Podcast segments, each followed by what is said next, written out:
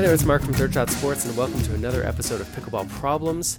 Today on the show, we take a slightly more serious turn as we talk about the coronavirus, COVID 19, the infection that is causing a lot of trouble, not just in North America, but around the world. We know a lot of pickleball players are wondering about what's safe and what's not out there, and rather than doing this armchair style, we decided we would reach out to our good friend, Dr. Anne Matlow. Dr. Matlow is professor of medicine, pediatrics, laboratory medicine, and pathobiology at the University of Toronto. She's a retired infectious disease physician who is on the provincial advisory committee during the SARS outbreak from 2003. So, Dr. Matlow definitely knows a thing or two about infectious diseases and what can be done uh, safely, what can't be done safely. And she's going to be joining me to talk about COVID 19, the novel coronavirus, in just a minute.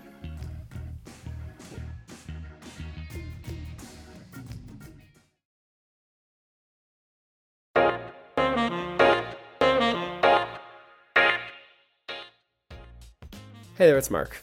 You probably know that we talk about a lot of different pickleball problems here on the show. But did you know that a real pickleball problem is cramping? Don't worry, Jigsaw Health can help. Check out the review that we posted at thirdshotsports.com in the hydration and recovery section. And when you place your order, be sure to use the promo code PB3SS10 to save $10. That's promo code PB3SS10 to save $10 on your products at Jigsaw Health. Jigsaw Health. It's fun to feel good.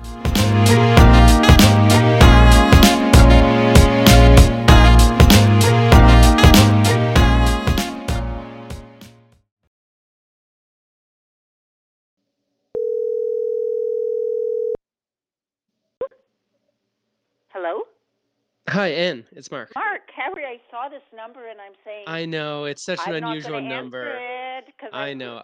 I know. And that's John yelling, "Hi, Mark." I know. I answered your questions, by the way. I just sent you, so that's good. At least I've uh, oh well, thank you. I, was appreciate I it so was much. able to look it up. No problem. Now, do you want to do you want to just leave it at the text that you sent me, and I'll do that, or can you talk for a couple minutes and I'm we can? I'm happy to talk. I'm happy to talk. I think my answers. Uh, uh, I, what, what Uh, Well, I'm sure they're great. It's just it like it has so much more. It has a lot of impact when people get to hear the voice of the person Okay. talking. You know, so if you can spare a couple minutes, I really appreciate Sure. it. If you ask me the same questions, then I'll just read them. yes, or that something sounds like good. that, with, with a little And- bit more uh, more oomph. Yeah, with a little. But I, I don't know if you're going to like my message. I don't think people should be playing pickleball these days. Well, that's what I want to talk to you about. So, Yeah. Um, I've already done the introduction to sort of who, who to who you are and what your background is and all that stuff and, and why you're an expert in this. And um, and just so you know, we're like we're recording now, so we'll use that. Okay. But um, I really appreciate. I know it's like it's almost nine thirty at night and uh, on a Sunday night or a Monday night, and I really appreciate you taking the time. No so no I'll get I'll get right to it. Um, what is this coronavirus, and like why is it that this is something we should be concerned about compared to other kinds of viruses and diseases that people can get from one another? Right. So that's a very good question, and the, w- the way to start with it, it is that is that it is a completely new virus. So when you think of things that we've seen over the past couple of decades, you can think of SARS that happened in 2003. We had the H1N1 um, uh, influenza virus. We've had the MERS virus from the uh, uh, the Middle Eastern respiratory virus, and every time these things surface, uh, humans have no immunity to them. It's a completely new virus. Uh, what makes this one worse than the in- influenza, which sure you're going to ask about because that's what uh, a lot of Mhm. people are concerned with, is that this is more contagious than influenza, and it's contagious uh, even before the patient develops symptoms. Um, eh, if you just look at the infectivity rate, it said that an, individu- an individual who has influenza, and I'm talking about real influenza, the respiratory viral infection, as opposed to when people say, I've got the flu, and it just means they have a little bit of GI upset.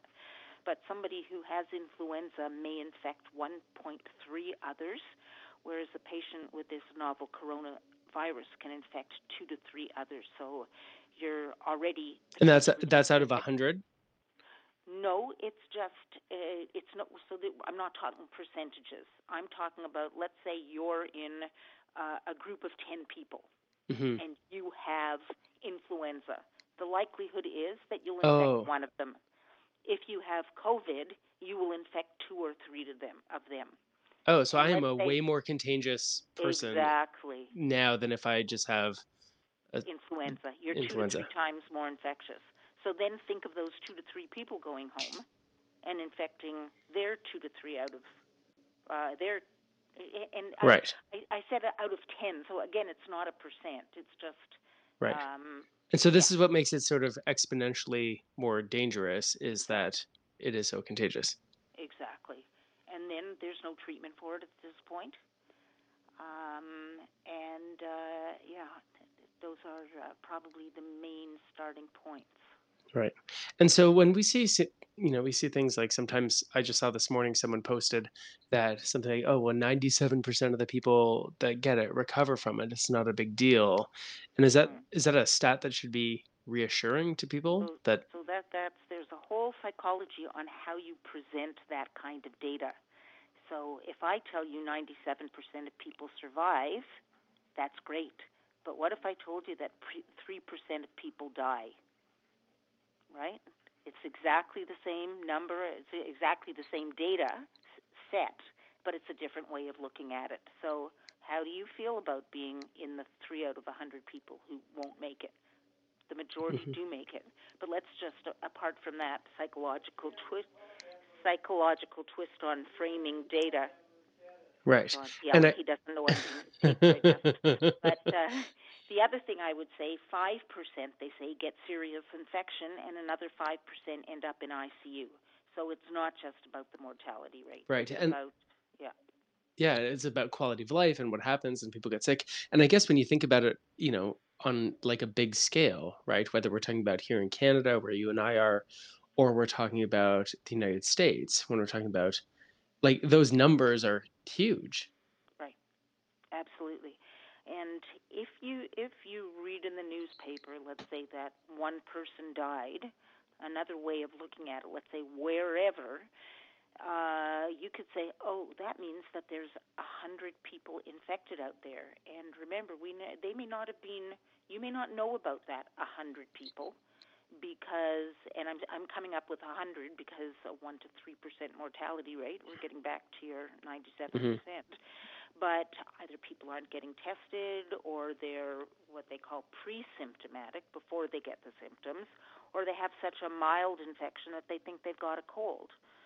So um, again i already said there, there should be 5% of, of patients who are sick or and or in icu so you should have some sicker people also. But it just gives you an idea that there's a whole lot of background noise out there that we just don't even know about. We're, we're Mhm. hearing about the tip of the iceberg. Right. Speaking of things that we're hearing about, we often hear that um, the people that are most at risk uh, tend to be in an older population, right? And so you hear about whether it's in different countries in Europe where they're sort of saying, okay, if you're 70 plus, you have to stay home now. Um, even in Quebec, they're starting to do that. And so, is this like an older person disease? Is this something that people, you know, like like myself, who's under 40, is this something that we don't really have to worry about, or those of us who have children? Because this is really something that, like, it's the older generation that needs to concern themselves with. Right. So I think the the older people are being uh, hit uh, harder. Uh, again, usually older people have um, underlying secondary underlying diseases. Right. They could have heart disease, which makes them more vulnerable. Oftentimes they're smokers, so their lungs aren't in the best of shape. But there is data out of China that suggests that people under 40 are uh, susceptible as well and got serious disease as well. So we don't have the complete breakdown from around the world, but I think people tend to think in general it's an older, uh, uh, it, it mainly targets older people, especially if you have underlying disease or are immunocompromised, but it sure doesn't completely gloss over the entire population. And so I know, you know, in in my own family, we have obviously older generations of people, but we also have some immunocompromised people as well. So as like as the, the, the under 40 crowd, I see some friends out there like, hey, we're going to go out and we're going to go out for drinks. We're going to go out to the restaurant. Um, is there some risk then that we, by even if we ourselves don't show these symptoms, um, that we then bring them back and put our friends and family at risk? Absolutely. I hate to say, I think the answer is for now, like what they're doing in some of the what they've done in Italy and what they're starting to do in some of the states in the United States, close down. I mean, in our own household, we are becoming a little bit of hermits. We're we're staying home. Um, so, to one could say that to go to bars and restaurants right now is almost irresponsible. Hmm. Okay, so that's, yeah, we we ourselves are we're now in a 14 day self isolation after coming Yeah. back from the United States, and Yeah, right. I mean, right. yeah, in in some ways it's sort of this combination of being scary and and Mm-hmm. um, and hard, frankly, but also you know in a way it's like well you're spending time with your children, right? That people often say that they don't have enough time for. Um, I'd like to ask you a little bit. Um, a couple questions specific to pickleball because you know I do see people within the pickleball world um, responding in different ways. And I know you're familiar with pickleball, and Yeah. given the nature of pickleball and how it's played, you know, it's a shared plastic ball, and you're in a you know a space that's 44 feet long and 20 feet wide. Um, you know, one of the things that we're seeing is that there's people who are out there who are playing pickleball. Um, you know, and they're saying that, look, I'm in an outdoor space, or I'm washing my hands before I play, I'm washing my hands after I play. Does this does this make it safe? Is this something that people can sort of confidently go out and do without uh, bringing risk onto themselves or other people? It's a great question, and you know, you if you could, some people playing pickleball, and you know, watch it with a microscope. See how many times someone either blows their nose or touches their face before touching the pickleball. See the person that's catching it. Let's say even if it was clean when it went over the net, and the person that you hear that in the background. There's John. Yeah, he's it's excited. all. Did you say it's all over the ball? Oh, excuse me. It's, you know, it's the, basically it's a it's a dirty ball.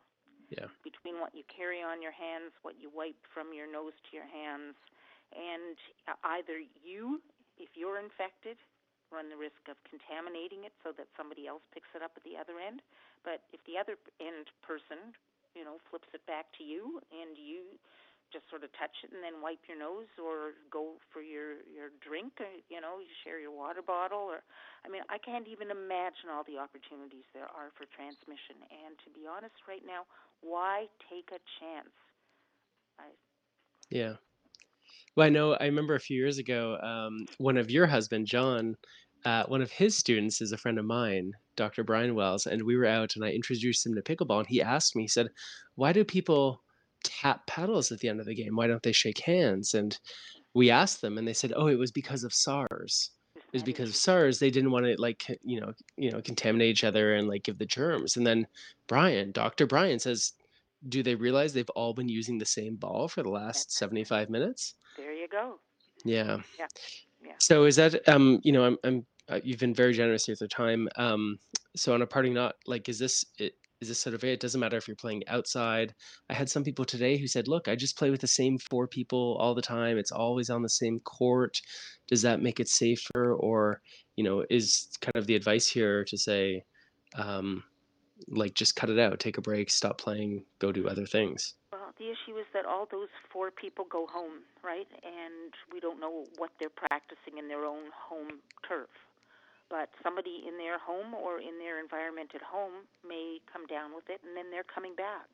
It, you know, it depends on the risk threshold you're willing to assume in terms of how many people you want to be exposed to, but I will still what what we are practicing here is limit just totally limit the number of exposures and then you're not getting it from anybody and you're not passing it on to anybody That so sounds not good. not yeah Yeah, sounds like good sorry advice. Sorry to be sounds a like, no, I know it sounds like a lot of pickleball players are going to have to enjoy their pickleball content online or something else. But um, uh, Dr. Anne Matlow, I really appreciate you taking the time to talk to us about it, and uh, I hope to talk to you soon. Okay, my pleasure. Take All right, take care. Bye.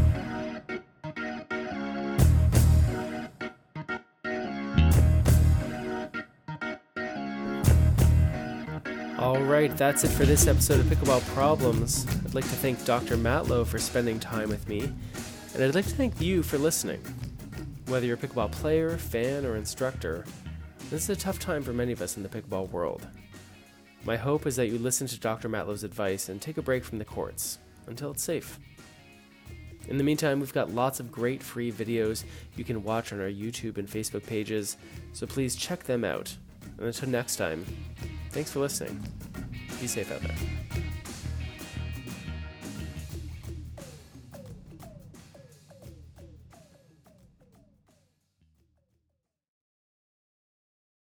In the beginning, we gave you unlimited power and asked just one thing in return. Just one thing. Just keep it in. What were we thinking? Mistakes were made, lives were lost. But this time, just relax. We've got you covered. Selkirk. Power, control, no compromise.